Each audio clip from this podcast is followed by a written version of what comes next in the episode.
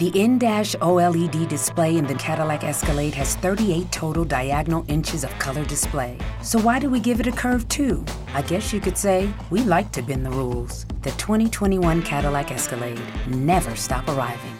The in-dash OLED display in the Cadillac Escalade has 38 total diagonal inches of color display. So why do we give it a curve too? I guess you could say we like to bend the rules. The 2021 Cadillac Escalade never stop arriving.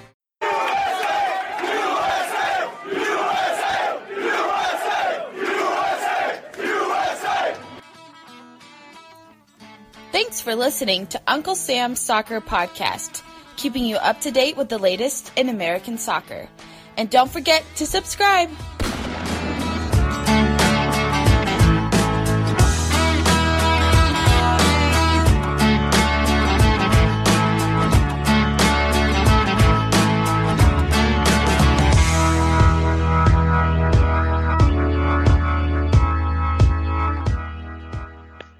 Everyone, and welcome to Uncle Sam's Soccer Podcast. My name is Jake Petroba, and joining me, as always, is Stephen Jodaran and Armand Kafai.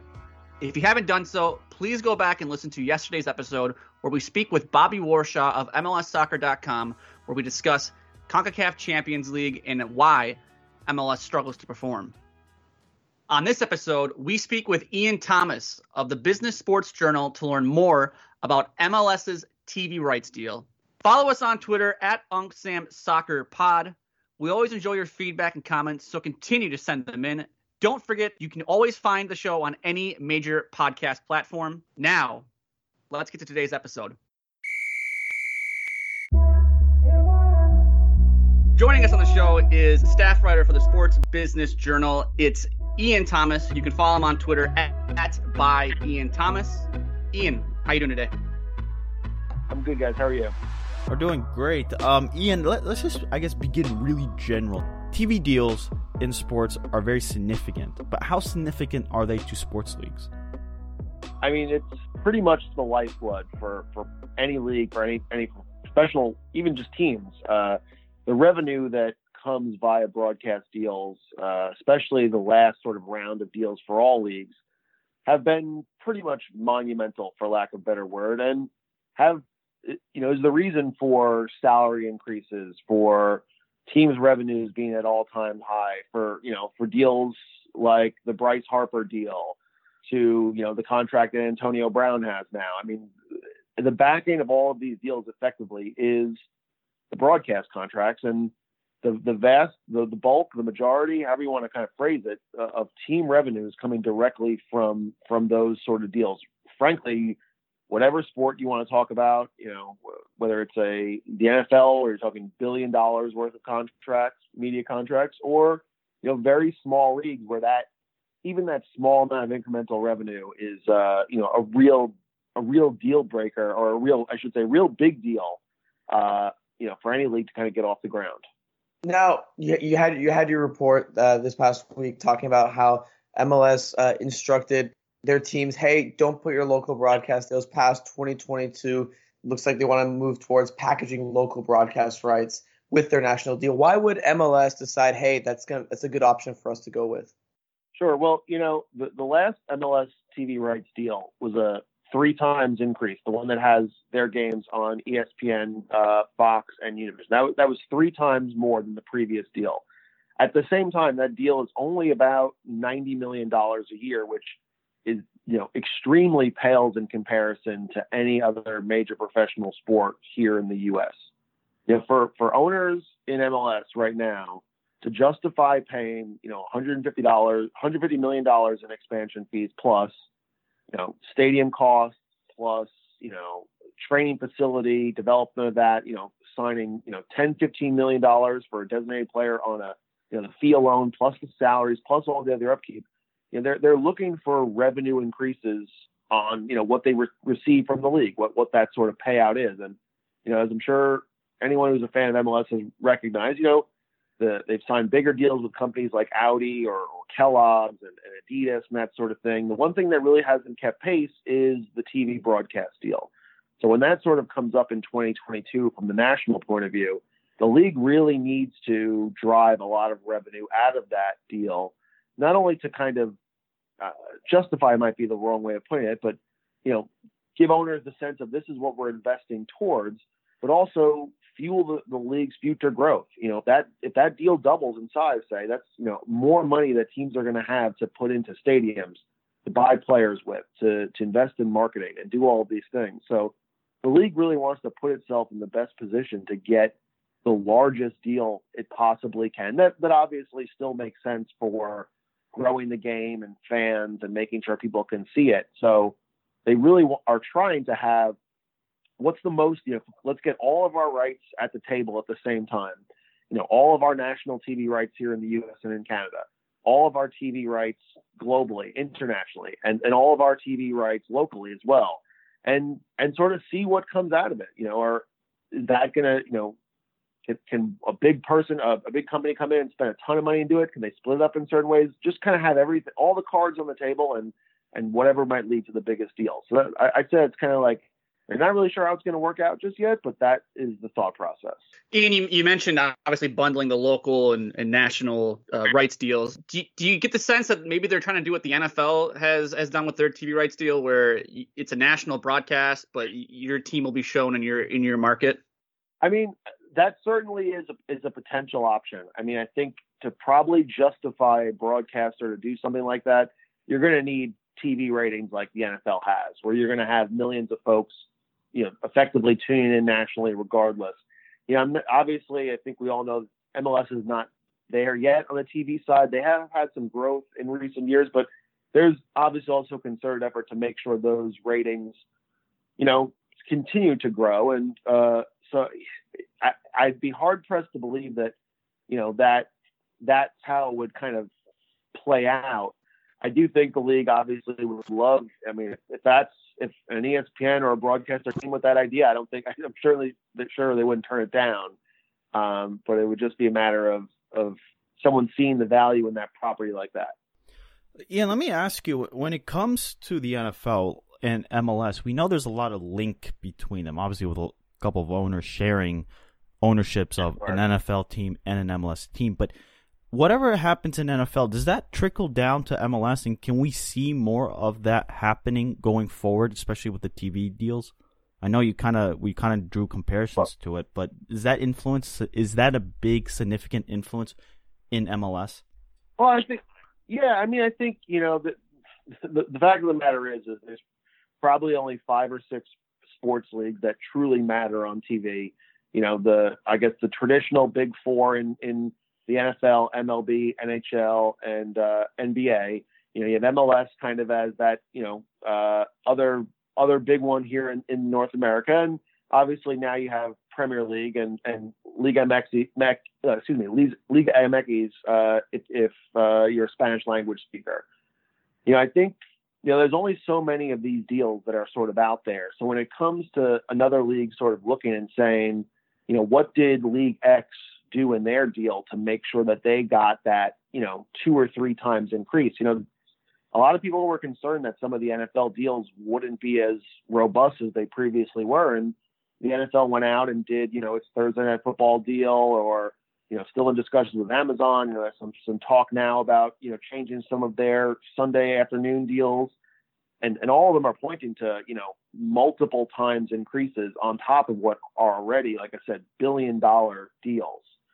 So I think you know it would it would be silly of MLS to not turn around and sort of say, and, and I know they do this. You know what really works for these other leagues, and, and what can we kind of take from that? At the same time, you know they're they're far different products. You know I think you know NFL games. Uh, you know you'll never see one that doesn't have you know tens of millions of people watching hypothetically. MLS, you know, it's closer to 300,000 folks. Mm-hmm. And I think MLS being a little bit of a newer property can kind of probably take things a little bit more of a different approach, whether that's, you know, the NFL just went down that path of streaming with, with Amazon. MLS could be a little more aggressive on that front, knowing that maybe that's an, an option for what they view as a younger, more digitally savvy fan base. You know, the idea of the NFL doing a digital deal solely digital is probably not possible given kind of you know the age the average age of a fan and how they consume the game for mls maybe that's realistic so i think they do crib notes I think you know at the end of the day they're all they're all obviously a little bit unique, and it depends on who they're who they're in discussions with in terms of broadcast partners as well. How specifically are MLS teams and they're told, hey, don't have your extend your deals? Uh, uh, but how are those teams reacting basically to the news? I mean, it seems like you know there's been a, kind of a wave of like some local deals that have actually you know been making a little bit more money relative to the past, like DC United's deal with FloSports off the top of my head is, is one I, I can think of. So how, how are those teams reacting? Well, you know, I, I think to your point, you know, there some some of the deals are improving. I mean, certainly in the case of a, a FloSports or you know LAFC deals with YouTube TV, you know these are these are starting to you know be true revenue producing deals for the teams. But the reality is is that for most teams, you know, you're you're probably talking in terms of you know maybe a million dollars or two dollars or less for a rights fee, versus say you know any other pro sports team where you're you're talking potentially tens of millions of dollars a year. So I think you know the the teams their feeling on this is sort of that you know something needs to kind of change a little bit. Something needs to be sort of done to make sure these deals you know really sort of get the sort of revenue out of them that that you know that teams feel they're worth, but also to help the teams grow in terms of their own bottom line. And you know, the feeling is, and maybe some of this is helped by the fact that it is a single entity league and the owners have all bought into this strategy.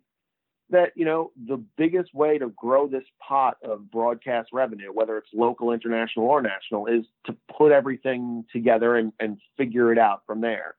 Um, so I think more or less the teams have been pretty pretty happy. Like they've been they've been online with this. Um, you know, I, I guess the, the question probably is are how do broadcasters maybe feel about this and lose potentially losing some of those, you know, properties they've they've developed over the last number of years. But then again, we're you know we're still talking about a landscape three or so years away. It, it, I think it's probably a better question to see how that reaction is on that front, maybe in, in another year or two when some of these deals are either closer to expiration or or closer to having to be ended as a result. Ian, when broadcasters look to sign TV deals with leagues, apart from TV ratings, what other factors go into play? Well, I think ratings, to your point, are are are a huge one. I, I think another one is is the demographics and and you know who is actually watching these games and, and what kind of advertisers are looking to sort of meet that audience. You know, for for MLS, where you have uh, sort of this younger, more digitally savvy, this millennial, multicultural audience that I think you know a lot of advertisers and and broadcasters. That's the kind of viewer they're looking to attract. That's the kind of you know uh, people that companies are trying to speak to in terms of advertising. You know that that sort of comes into play as well. And you know, companies, broadcasters are always looking for properties that they feel have some inherent upside you know, there's only there's only one NFL. You know, NFL only has so many broadcast packages. There's only so many of those Goliath sort of sports properties that you're going to say, all right, we're going to put, you know, the Sunday night football game on. It's going to draw X number of viewers every week. There's there's you know there's only a few of those things. So what are some things that we can we see potential growth on? What are some things that the broadcasters feel that they can play a role in and help develop as well? Which I think that's sort of been the approach for for MLS national broadcasters in the past. You know, you see how much uh, how much work you know Fox and ESPN and Univision as well, you know, put into sort of helping MLS grow its property. Um, and you know, that's it's it's sort of it's sort of a mix of all those things, but like you said, ratings is the is the big deal here. It really matters, you know, how teams are are trending or how a property is trending on that front. Yeah, let me ask you this. How does MLS talk about their TV ratings when they're significantly lower than the Premier League and across the board compared to other the top 4 in America? Yeah, I mean that's that's I guess the the tricky part. I mean, you know, I'm sure you guys have discussed before or, all know the sort of stats as a result to, you know, this being this wave of soccer fandom in this country mm-hmm. and how more people today are, are you know more inclined to watch soccer or be fans of soccer you know. So i think that that that kind of always will lead the day. And and you know there are very few soccer properties that that are relevant on tv i mean you know premier league does pretty well uh you know, Liga MX, at least in Spanish language, does very well. But outside of that, whether it's because they're on, you know, uh, you know, Spanish league on beIN doesn't really have as much, uh, you know, visibility, or Bundesliga on Fox doesn't really get too too great of ratings. I mean, there's still there's still a little bit of a disconnect between the amount of soccer fans and, and folks that tune in. So I think you know for MLS, it's it's the growth story that they want to tell. You know, they're they're getting into more cities and and becoming more popular. And you know, you see what happened in in Atlanta these last two years, or even in the final. I mean, those are great stories to sort of tell. And you know, like I said from earlier about the broadcaster's point of view, they're going to look and sort of say, well, there's 70,000 excited people in Atlanta that are tuned, you know, showing up to games and are going bonkers. Like this could be a scene in London or Manchester or or Munich, and no one would, or you know, Madrid. Pick a city, and no one would be surprised that this is, you know, soccer. But we're talking about Atlanta. How do we translate that, and how do we get folks in the United States to really sort of tune in at that same scale? And you know, it's it's always going to be a little bit of an uphill battle, but the league's ratings have increased over over time. They're you know they're they're doing better, and uh, there's there's a, definitely an, an, emphasis to, to sort of build on that.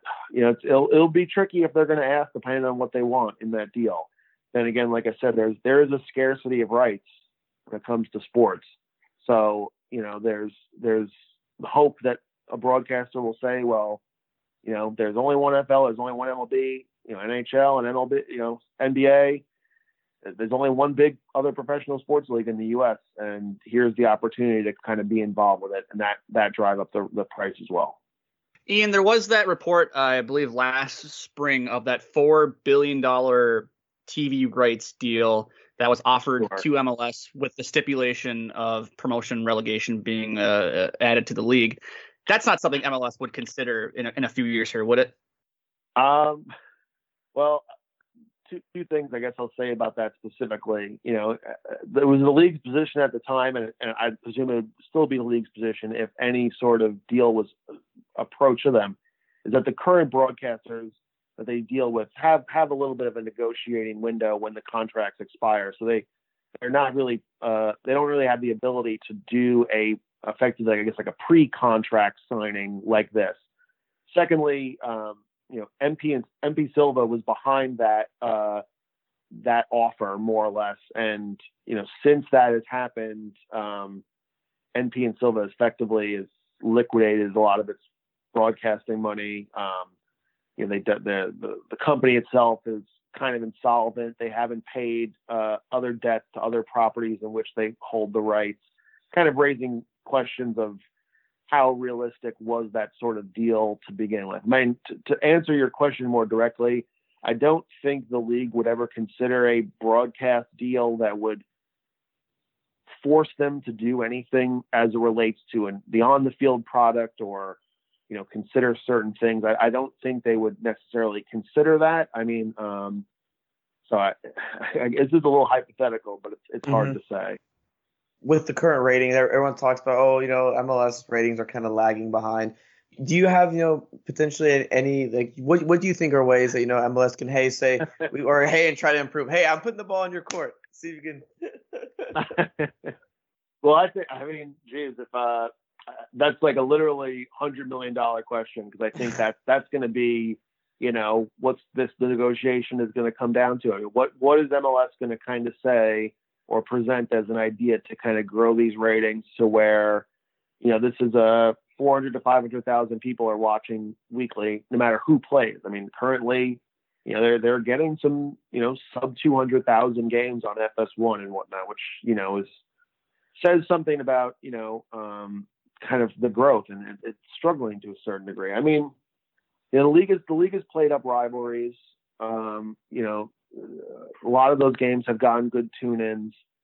You know, there, there are some markets that have proven that, you know, folks will tune in and watch those games regardless. It's a very similar thing you see in the NHL where there's a lot of a lot of the same teams play on national television, which does gripe some fans. I mean, if you're a Chicago Blackhawks fan or Capitals, Washington Capitals or Boston Bruins fan, you'll see your team on national TV a lot. If you are a Dallas Stars fan or Nashville Predators fan, um, you, you might be a little bit missed by the fact that you're not on. But there's uh, you know research that that is backing that sort of thought process. So does that change to the point where you're going to see a lot of you know a lot of Atlanta United games on TV versus say I don't I don't want to pick a team out and say they do bad on national TV, but but I'm sure you sort of get my gist. I mean, I think there's just I think the goal is just to to grow the league's relevance, get get teams to be more relevant in their marketplaces, get teams that are in big cities like Chicago or Philadelphia, um, or you know New England area, or even New York here, um, sort of more relevant. I mean, that's gonna if you can kind of get bigger bigger fandoms in those cities. That's what's going to kind of lead more folks to to sort of tune in. But I don't think there's uh you know any one magic sort of bullet that's going to all of a sudden have a ton of people sort of tune in. Well, Ian, we really appreciate the time. We do have a shameless plug here on the show, so please go ahead and just once again plug where we can find your work or anything else that you contribute to. All right, well, I appreciate that, guys. Uh, like I said, I'm with Sports Business Journal, uh, Sports Business Daily. Uh, you can sort of check out everything I, I post on uh, Twitter. I try to share as much as I can at uh, by Ian Thomas. Um, anything that, that folks are interested in related to the business of soccer, I'm happy to cover. So uh, always always happy to chat, and I appreciate you guys having me on. I appreciate.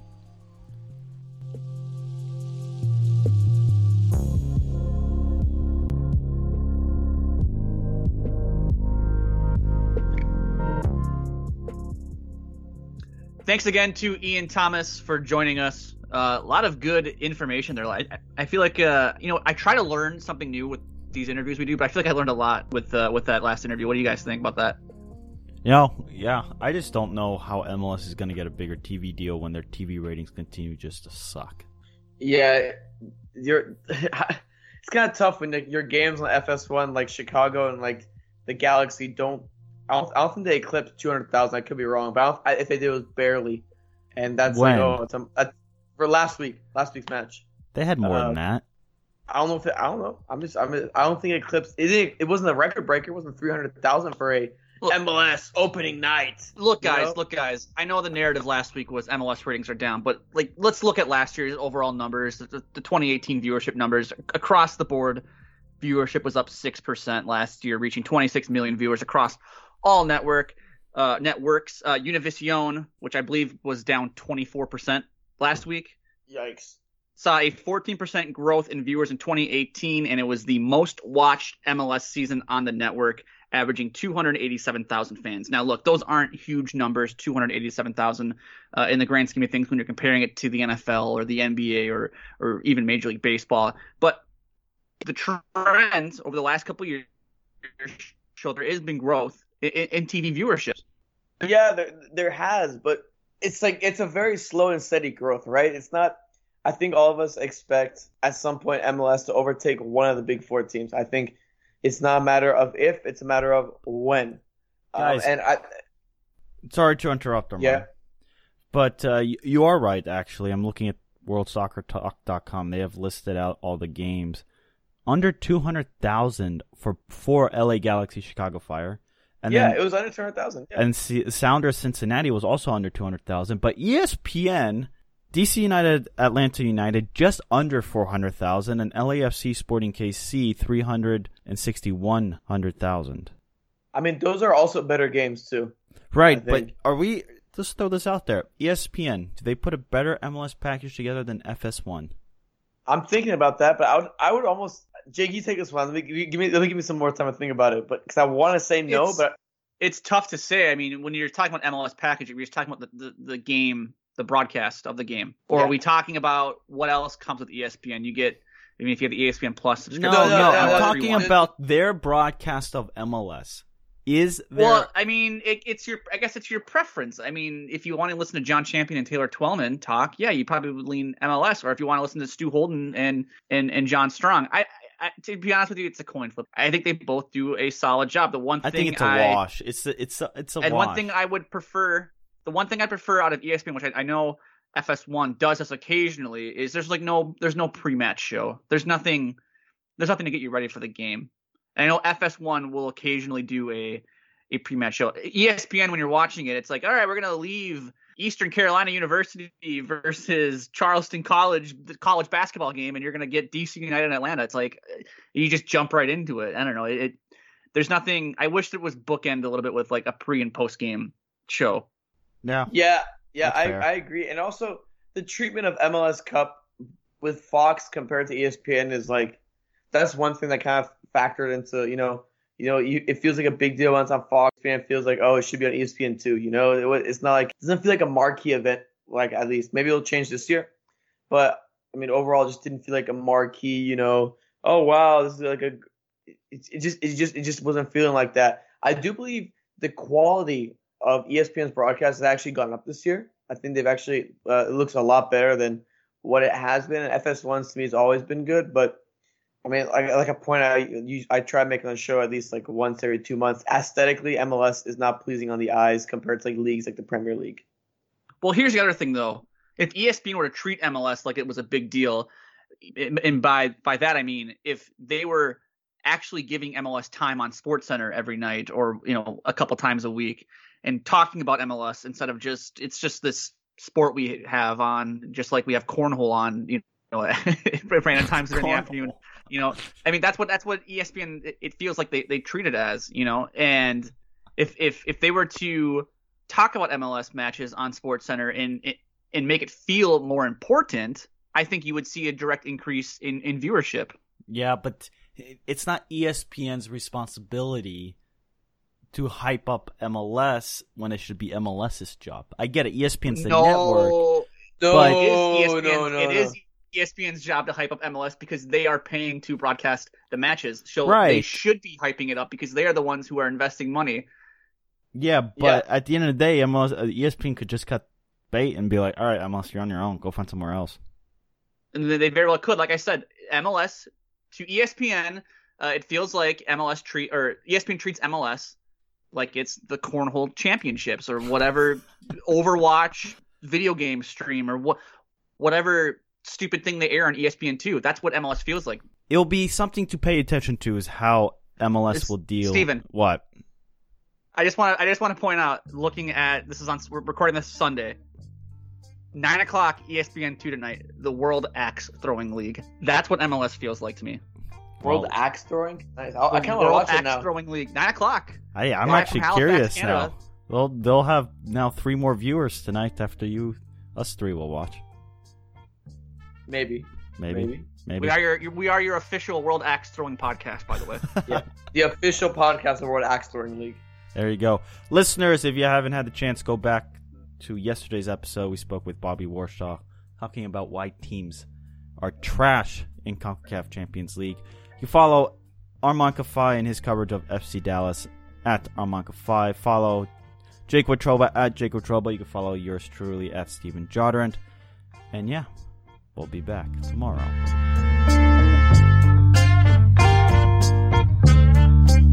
Dunkin's new wake up go tos mean you never have to choose between breakfast meats again.